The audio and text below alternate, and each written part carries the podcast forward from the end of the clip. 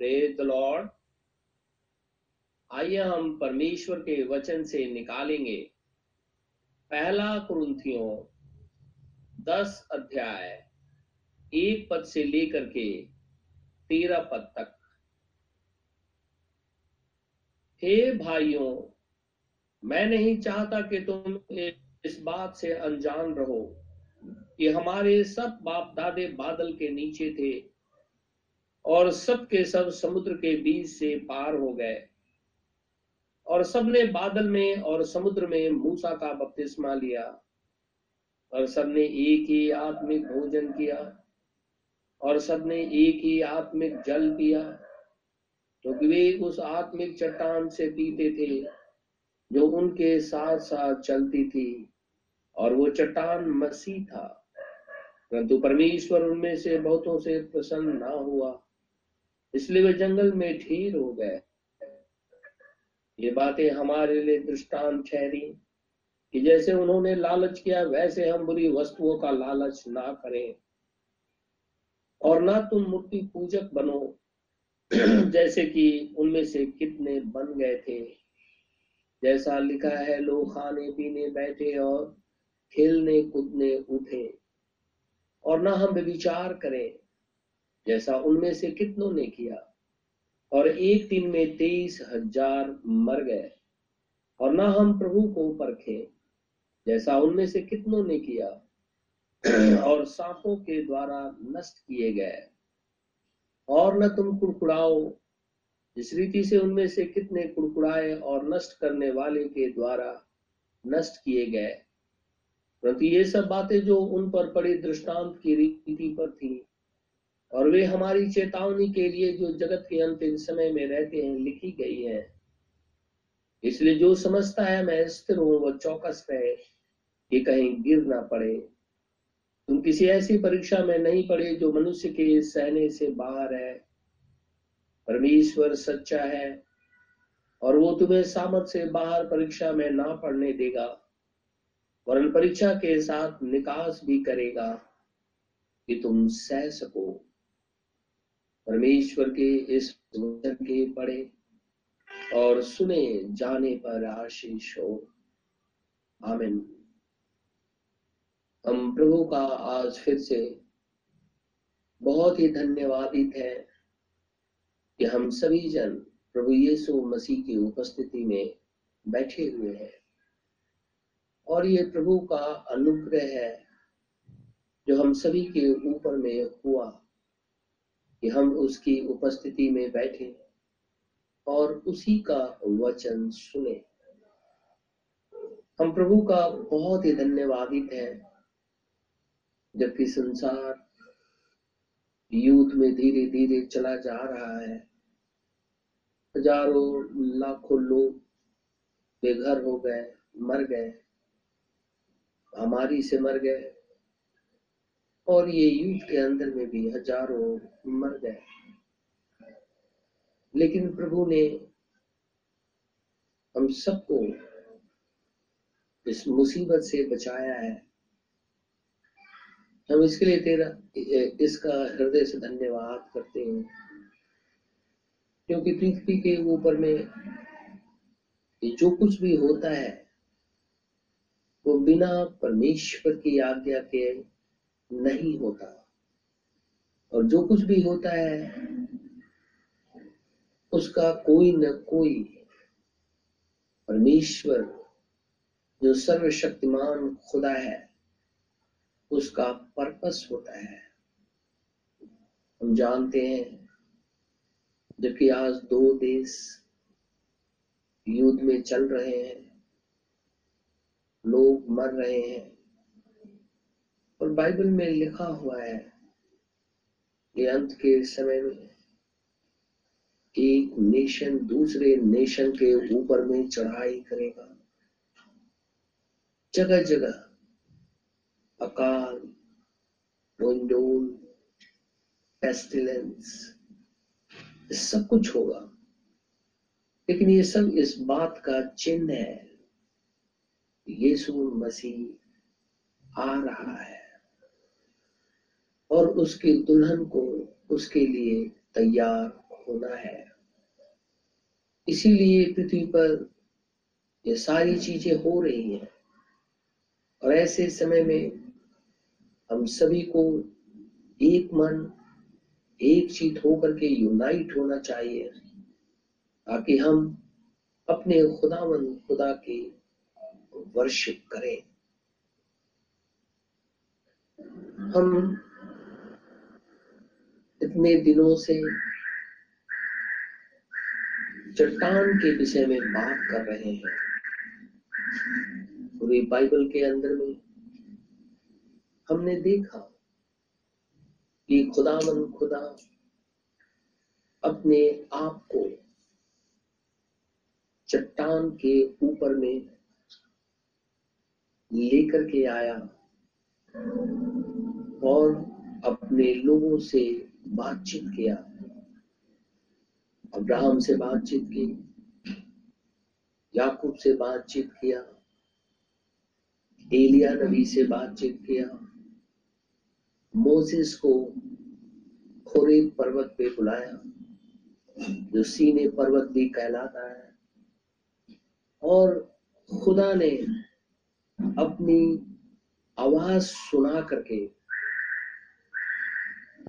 ये बताया, मैं तुम्हारा जीवित परमेश्वर हूँ।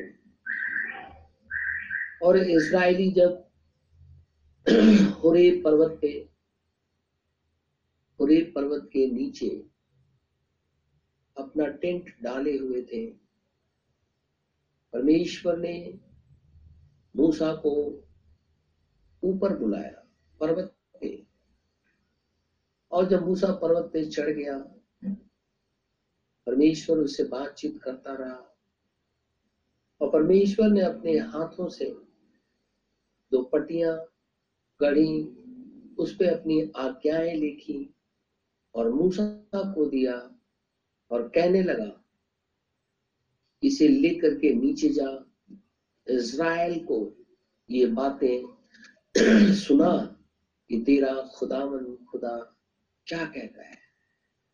मूसा जब नीचे आया तो उसने देखा कि सारा इसराइल एक बछड़े के सामने छुप करके दंडवत कर रहा है उपासना कर रहा है और ये कह रहा है हे इज़राइल देख यही तेरा ईश्वर है। इसी ने तुझे मिस्र देश से छुड़ा करके ले आया है। मूसा ने जब इन बातों को देखा तो बहुत नाराज़ हुआ और उसने अपने दोनों हाथ में जो पट्टियाँ ले रखी थी, नीचे पटक दिया और वो टूट गए। तो फिर उसने कहा कि जो मेरी तरफ़ है, जो खुदा की तरफ़ है वो मेरे पास आ जाए। कोई नहीं आया। केवल लेवी पुत्र के लोग मूसा के पास आ गए। बाकी ठहरे रहे। तो मूसा ने कहा, अपने भाइयों का वध करो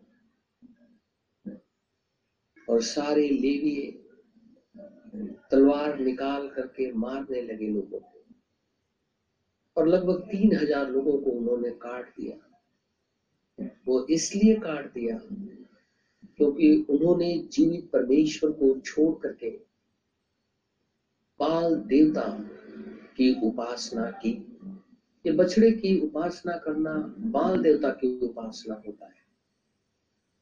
और फिर वहाँ से खुदावन खुदा लेवी को याजक पद दिया। और परमेश्वर मूसा से कहने लगा हे मूसा तूने पत, वो पटियाँ तो तोड़ दी और सारी आज्ञाएँ उसी पे लिखी हुई थी। इसलिए तो ऐसा कर दो पट्टियाँ खुद गढ़ ले और उसे लेकर के पर्वत के ऊपर आ जा।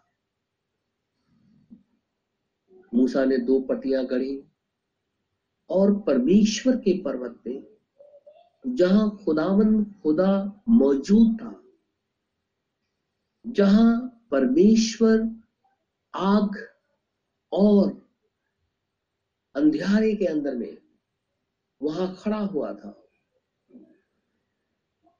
मूसा वहाँ चला गया। और जब मूसा वहाँ गया परमेश्वर ने मूसा से कहा कि इज़राइली लोग जो होते हैं, जो है तेरे लोग,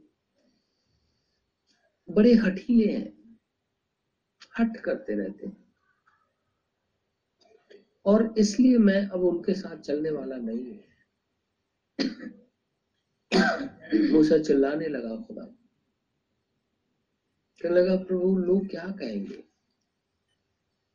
ये कहेंगे कि इज़राइल का परमेश्वर इज़राइलियों को जंगल में लेकर के आया और जंगल में मार डाला। इसलिए तू मेरे संग चल। खुदावन खुदा जब मूसा को पर्वत पे बुलाया था तो परमेश्वर ने उन्हीं आज्ञाओं को जो पहले स्वयं परमेश्वर ने लिखा था। अपने तख्ती गढ़ करके, पटिया गढ़ करके, फिर से उसने वही वचन लिखवाए। हम निकालेंगे एक्सोडस चैप्टर 34 निर्गमन की पुस्तक, उसका चौतीस अध्याय है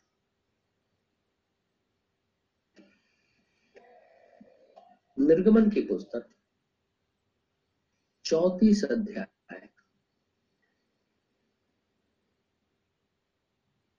एक और दो पद। फिर यहोवा ने मूसा से कहा, पहली तख्तियों के समान पत्थर की दो और तख्तियाँ गढ़ ले। तब जो वचन उन पहली तख्तियों पर लिखे थे, जिन्हें तूने तोड़ डाला वे ही वचन मैं उन तख्तियों पर भी लिखूँगा। सवेरे तैयार रहना और भोर को सीने पर्वत पे चढ़कर उसकी चोटी पर मेरे सामने खड़ा होना। परमेश्वर जब कभी भी अपने सेवकों को कोई भी चीज़ देता है तो बाइबल हमेशा इस बात को प्रमाणित करती है कि खुदावन खुदा सामने मौजूद रहता है। अगर किसी के लिए, अगर हम हीलिंग की प्रार्थना करते हैं और वो व्यक्ति हील होता है तो इसका अर्थ है खुदावन खुदा वही मौजूद है। तभी वो जाकर के हील हुआ। अगर परमेश्वर मौजूद नहीं होता तो वो व्यक्ति कभी भी चंगा नहीं हो सकता है। जब हम प्रभु का वचन सुनाते हैं, और प्रभु का वचन हम आत्मा में होकर के सुनाते हैं तो खुदावन खुदा यहीं पे मौजूद है। लेकिन अगर मैं इसे कथा, कहानी या किसी और तरीके से बोलूँ या परमेश्वर के वचन से अलग हट करके प्रचार करो, तब खुदा वहाँ मौजूद नहीं होता। परमेश्वर इज़राइल को दस आज्ञा देना चाहता है। परमेश्वर इज़राइल को हर एक विधि बताना चाहता है। इसलिए मूसा को उसने बुलाया। मूसा और खुदा आमने सामने खड़े हुए हैं। जिस रीति से पानी के समय में वो खड़ा हुआ था, जब खुदा ने कहा, मैं होरी पर्वत पे खड़ा रहूँगा, तू आ जा, लाठी लेकर के। मूसा चला गया ऊपर। जब मूसा सीने पर्वत पे चला गया, खुदा वही मौजूद था। तो हम पढ़ेंगे चौतीस का सताइस पद से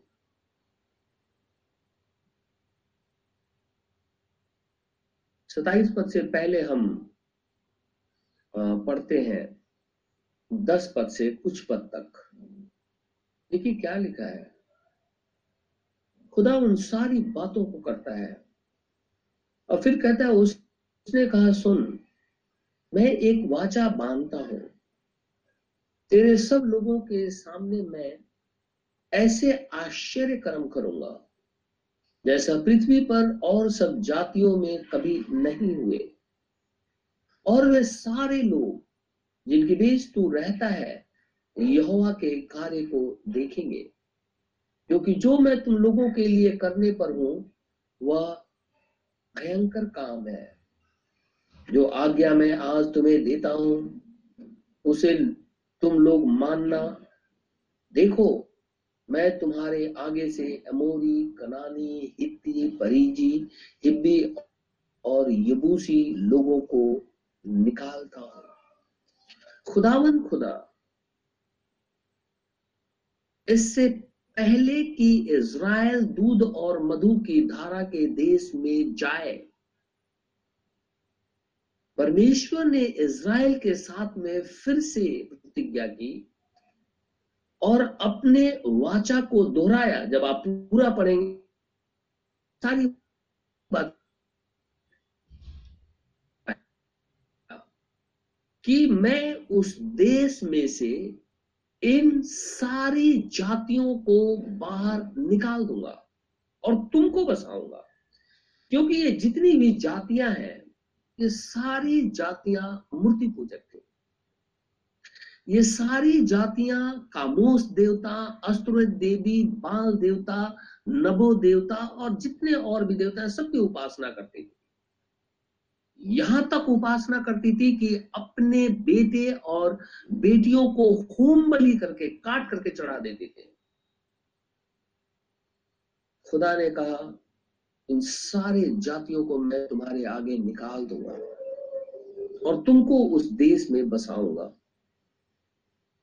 लेकिन तुम लोग कभी भी इन जातियों के तरह काम मत करना। और खुदा मन खुदा, ये सारी चीज़ें इज़राइल के साथ फिर से दोहराई। अब सताइस पद में पढ़ूँगा। कहता है तब यहुआ ने मूसा से कहा, ये वचन लिख ले, क्योंकि इन्हीं वचनों के अनुसार मैंने तेरे और इज़राइल के साथ वाचा बांधी है। मैं पिछले संदेश में कह रहा था, इज़राइल ने, खुदा ने इज़राइल के साथ में को बाँध दिया। अनुसार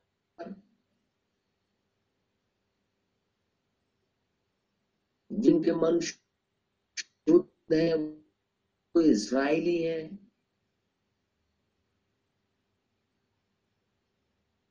तो क्या परमेश्वर ने हमारे साथ वाचा बांधी ना लेगा? तो मैं अपनी आत्मा उसे दूँगा। हम इस वाचा के अंदर है या नहीं? हम सभी जन अपने आप को देखेंगे। अगर खुदा ने इसराइल के साथ ये वाचा बांधी कि मैं कनान देश में ले जाऊँगा, और कनान देश में अगर वो लेकर के नहीं जाएगा तो वो वाचा फेल हो गई। ठीक इसी रीति से अगर खुदावन खुदा हमसे ये वाचा बांधा है कि मैं तुम्हें अपनी आत्मा दूँगा तो अगर हम उस आत्मा को ग्रहण नहीं करते हैं तो हम वाचा से अलग है। फिर उस वाचा का कोई मतलब नहीं है, क्योंकि तो परमेश्वर तो सच्चा है। और वो कभी बदलता नहीं है।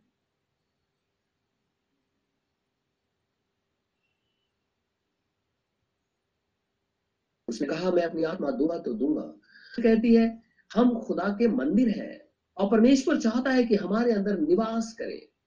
और जब परमेश्वर हमारे अंदर में निवास करता है तो हम संसार से अलग है।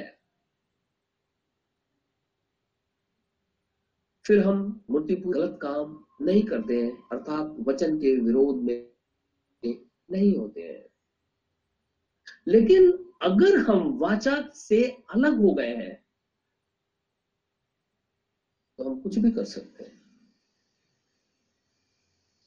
परमेश्वर कहता है, मैंने इज़राइल के साथ जो वाचा बाँध दिया है, वो इन्हीं वचनों के अनुसार बांधा है कि मैं उन्हें कनान देश की भूमि दूँगा।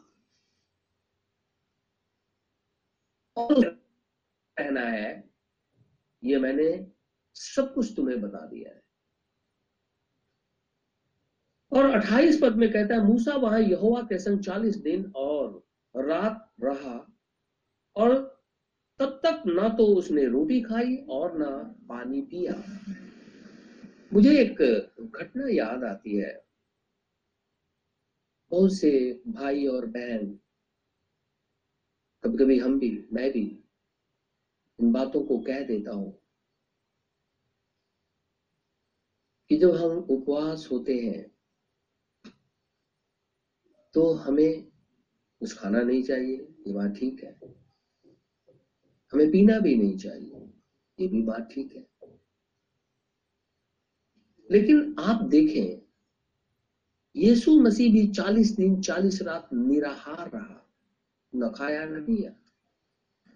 और यह मूसा के विषय में बात कर रहा है, जब वो परमेश्वर की प्रेजेंस में बैठा हुआ है, जब वो खुदावन खुदा के सामने बैठ करके बातचीत कर रहा है तो ना उसे भूख लगी है और ना उसे प्यास लगी है। परमेश्वर हमारे शरीर को बनाया है और वो जानता है कि हमें क्या क्या चीज़ों की ज़रूरत है और कब कब ताकि हम स्वस्थ रहें। ये प्रभु पहले से जानता है। लेकिन जब हम खुदामंद खुदा की उपस्थिति में बैठ जाते हैं, परमेश्वर के संग हो लेते हैं, तब हमें भूख और प्यास नहीं लगती। केवल एक चीज़ की भूख है कि खुदावंद खुदा के वचन को सुने, परमेश्वर की प्रेस करें, चाहे परिस्थितियाँ कितनी भी विकट क्यों ना हो जाए। हम परमेश्वर की प्रेस करें, खुदा को धन्यवाद करें। और जब हम ऐसा करते हैं परमेश्वर हमसे खुश होता है। और वो ये कहता है, देखो, मेरे बेटे, मेरी बेटियों को, जिन्होंने मेरे साथ वाचा बाँध करके निभाया है, जबकि वो मनुष्य है। मूसा चालीस दिन, चालीस रात बिना खाना और बिना पानी परमेश्वर के सामने बैठा रहा। और चालीस दिन तो खुदा वन खुदा उससे बात करता हो। क्योंकि सीने पर्वत पे जो व्यवस्था आई, उसमें हर एक चीज़ की व्यवस्था है। आप क्या खाएँगे? इज़राइल क्या पहनेगा? इज़राइल कौन सा पर्व मनाएगा? इज़राइल युद्ध में जाएगा तो क्या करेगा? इज़राइल अपनी भूमि के साथ क्या करेगा? इज़राइल दासों के साथ में क्या करेगा? इज़राइल खुदा के भवन में जाएगा तो क्या करेगा? ये इज़राइल हाउस ऑफ़ गॉड जहाँ खुदावन, खुदा मौजूद है, जब उससे मिलने के लिए जाएगा तो क्या करेगा? सारी चीज़ें लिखी होती यहाँ तक कि अगर इज़राइल जंग के अंदर में भी होता है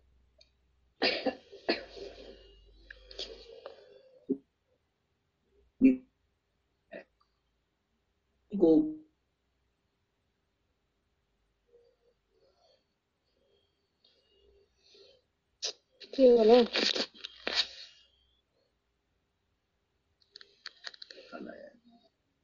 खुदावन खुदा इन सारी चीज़ों को सीने पर्वत पे मूसा को दे दिया। और लिखा है मूसा वहाँ यहोवा के संग चालीस दिन और चालीस रात रहा और तब तक ना तो उसने रोटी खाई ना पानी पिया और उसने उन तख्तियों पर वाचा के वचन, अर्थात दस आज्ञाएँ लिख दी। और मनुष्य क्या करता है? ना वो मेरे ऊपर लागू होगा और ना ही मुझे भय लगेगा। और ये चर्चेस करते हैं और अपनी कलिसिया को इसी स्थिति में लेकर के आग भी गए हैं। और ये बहुत दुखदाई है। कि हम परमेश्वर के वचन को तोड़ करके, मरोड़ करके और अलग हो जाते हैं। खुदावन खुदा, इन सारी चीज़ों को पहले ही मूसा के द्वारा इज़राइल को बता दिया। और जब मूसा सीने पर्वत से नीचे उतर करके आया, देखिए उनतीस पद में क्या लिखा हुआ है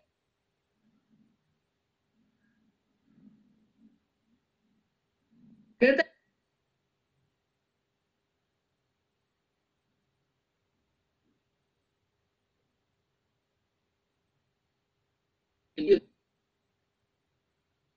चल रही थी।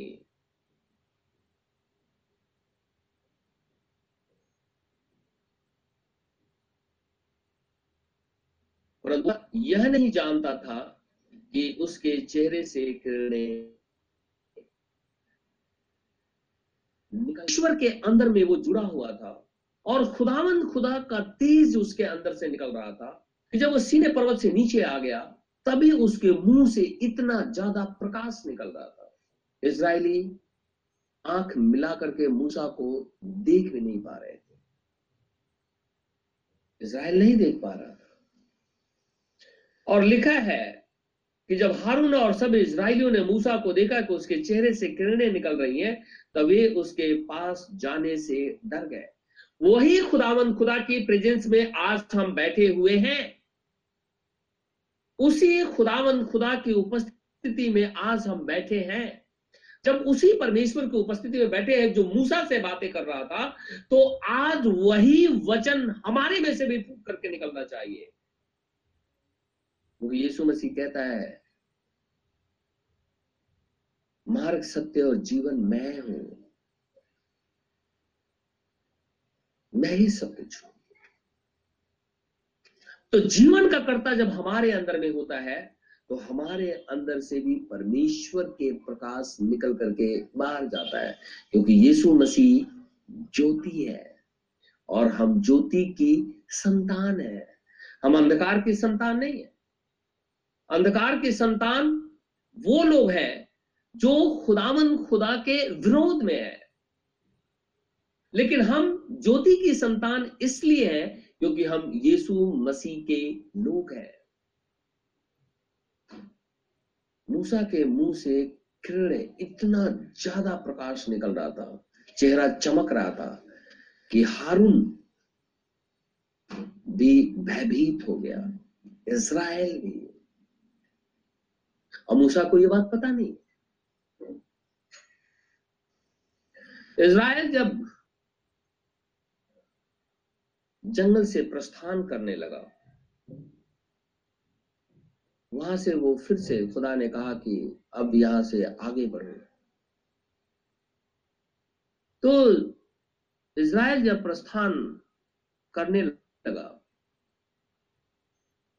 तो खुदावन खुदा का जो वाचा का संदूक था इज़राइली उसे आगे लेकर के चलते थे। वाचा के संदूक में हारून की छड़ी, ये दोनों पटियाँ जो खुदा ने दस आज्ञाएँ लिखी और मन्ना उसके अंदर था और उसके ऊपर में करूब बने हुए थे। इज़राइली जब कभी भी चलता था, वाचा का संदूक, लेविए आगे आगे लेकर के चलते थे। और जरा मैं इसे पढ़ूँगा। गिनती की पुस्तक। गिनती की पुस्तक। दस अध्याय। गिनती की पुस्तक।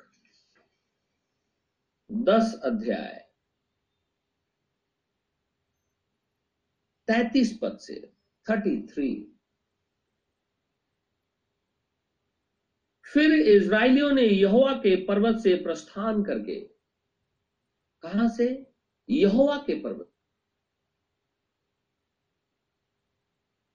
के पर्वत से प्रस्थान करके तीन दिन की यात्रा की और उन तीनों दिनों के मार्ग में यहोवा के वाचा का संदूक, उनके लिए विश्राम का स्थान ढूंढता हुआ, उनके आगे आगे चलता रहा। और जब वे छावनी के स्थान से प्रस्थान करते थे, तब दिन भर यहोवा का बादल उनके ऊपर छाया करता था। और जब जब संदूक का प्रस्थान होता था तब तब मूसा यह कहा करता था, हे यहोवा, उठ। और तेरे शत्रु तितर बितर हो जाए, और तेरे बैरी तेरे सामने से भाग जाए। और जब जब वह ठहर जाता था, तब तब मूसा कहा करता था, हे हज़ारों, हे यहोवा, हज़ारों हज़ार इज़राइलियों में लौटकर आ जा। मूसा हमेशा खुदावन खुदा का वेलकम करता था। जब कभी वे इसराइली प्रस्थान करते थे तो पिलर ऑफ़ क्लाउड मिलाप वाले तंबू से उठ जाता था। तब इसराइली जान जाते थे कि खुदा कहता है, अब इस स्थान से चलो, आगे बढ़ो। तो जैसे ही बादल उड़ जाता था, इज़राइली वाचा के संदूक को लेकर के आगे चलना शुरू करते थे और जैसे ही इज़राइली आगे वाचा के संदूक को लेकर के चलते थे तो मूसा कहता था, हे परमेश्वर, हे यहोवा, उठ, और तेरे शत्रु तितर बितर हो जाए, और तेरे वैरी तेरे सामने से भाग जाए। क्यों? क्योंकि खुदावन खुदा सारे ब्रह्मांड का सृष्टि करता अब आगे आगे चल रहा है। इसलिए उसका शत्रु अर्थात शैतान जितने लोगों को पकड़े हुए हैं, चाहे वो कोई भी क्यों ना एकदम भाग खड़ा हो। कोई ज़रूरी ये नहीं होता है जिसको शैतान पकड़ता है, वो कूदने फांदने लगता है। वो भी होता है। और जिनके मन के अंदर में शैतान बैठ जाता है, वो परमेश्वर का एक अलग तरीके से विरोध भी करते हैं। और जो परमेश्वर का विरोध करता है, वो कोई और नहीं, दुष्ट आत्माएँ होती हैं। और परमेश्वर का वचन कहता है कि आदि में वचन था वचन परमेश्वर के साथ था, वचन ही परमेश्वर है। तो जो व्यक्ति वचन का विरोध करता है, जिसे होली स्क्रिप्चर कहते हैं प्रिंटेड फॉर्म में हमारे पास मौजूद है। तो जो वचन का विरोध करता है, वो खुदा का विरोध करता है। और जब खुदा का विरोध करता है तो वो परमेश्वर का दुश्मन है और खुदा के लोगों का भी दुश्मन है। इसीलिए मूसा जंगल के अंदर में जब चलता था तो बहुत से राजा उससे लड़ने को आते थे। बहुत से राजा रास्ता रोक करके खड़े होते थे। यहाँ तक कि एदोम, जो इज़राइल का भाई है, वो भी रास्ता रोक करके खड़ा हुआ था। मूसा हमेशा इसीलिए कहता था कि, हे यहोवा, उड़ जा। और तेरे शत्रु तितर बितर हो जाए और तेरे बैरी तेरे सामने से भाग जाए, क्योंकि महाप्रतापी खुदामन खुदा आ रहा है। और जहाँ पे पिलर ऑफ़ क्लाउड, आग का खंबा आकर के, या बादल का खंबा आकर के ठहर जाता था इसराइली वहाँ टेंट डाल लेते थे। और फिर मिलाप वाले तंबू के दरवाजे पर बादल का खंबा आकर के ठहर जाता था। तब मूसा कहता था हे यहोवा, हज़ारों हज़ार इज़राइलियों में लौटकर आ जा आज हमारी छोटी सी कलेसिया है और हम इस बात को चाहते हैं कि खुदामंद खुदा जो सारे ब्रह्मांड का सृष्टि करता हमारा उद्धार करता प्रभु यीशु मसीह है, वो हमारी कलिसिया में हमेशा मौजूद रहे। ताकि हम सभी जन उसकी उपस्थिति में ही बैठे क्योंकि परमेश्वर नहीं तो हमारा यह करना सब कुछ व्यर्थ है। हम इसलिए इस रात्रि के समय में खुदा के सामने इकट्ठे नहीं हुए हैं कि हम कोई और चीज़ करना चाहते हम इसलिए इकट्ठे हुए हैं कि अपने परमेश्वर का वचन सुने। विश्वास करें कि वो प्रभु है, वही परमेश्वर है। और इसलिए हम उसके पर्वत के ऊपर आ जाए, क्योंकि बाइबल कहती है, वो आत्मिक चट्टान है और इसराइल के साथ 40 साल तक चलता रहा, आज भी हमारी ज़िंदगी के सफ़र में वही हमारे साथ चल रहा है। कोई और नहीं। वही आत्मिक चट्टान, जीसस क्राइस्ट, जो वचन है, हमारे साथ चल रहा है इसलिए, ही खुदावन, खुदा, हमारे बीच में लौटा ताकि हम तेरी वर्शिप करें। क्योंकि अगर तू हमारे बीच में मौजूद नहीं है तो ये वर्ष वर्शिप करना एकदम व्यर्थ ठहरता है। क्योंकि हम किसी पैसे के लिए, किसी लालच को लेकर के ये वर्शिप में नहीं बैठे हुए हैं। हम परमेश्वर की आराधना में बैठे हुए हैं। इसलिए, हे खुदावंद खुदा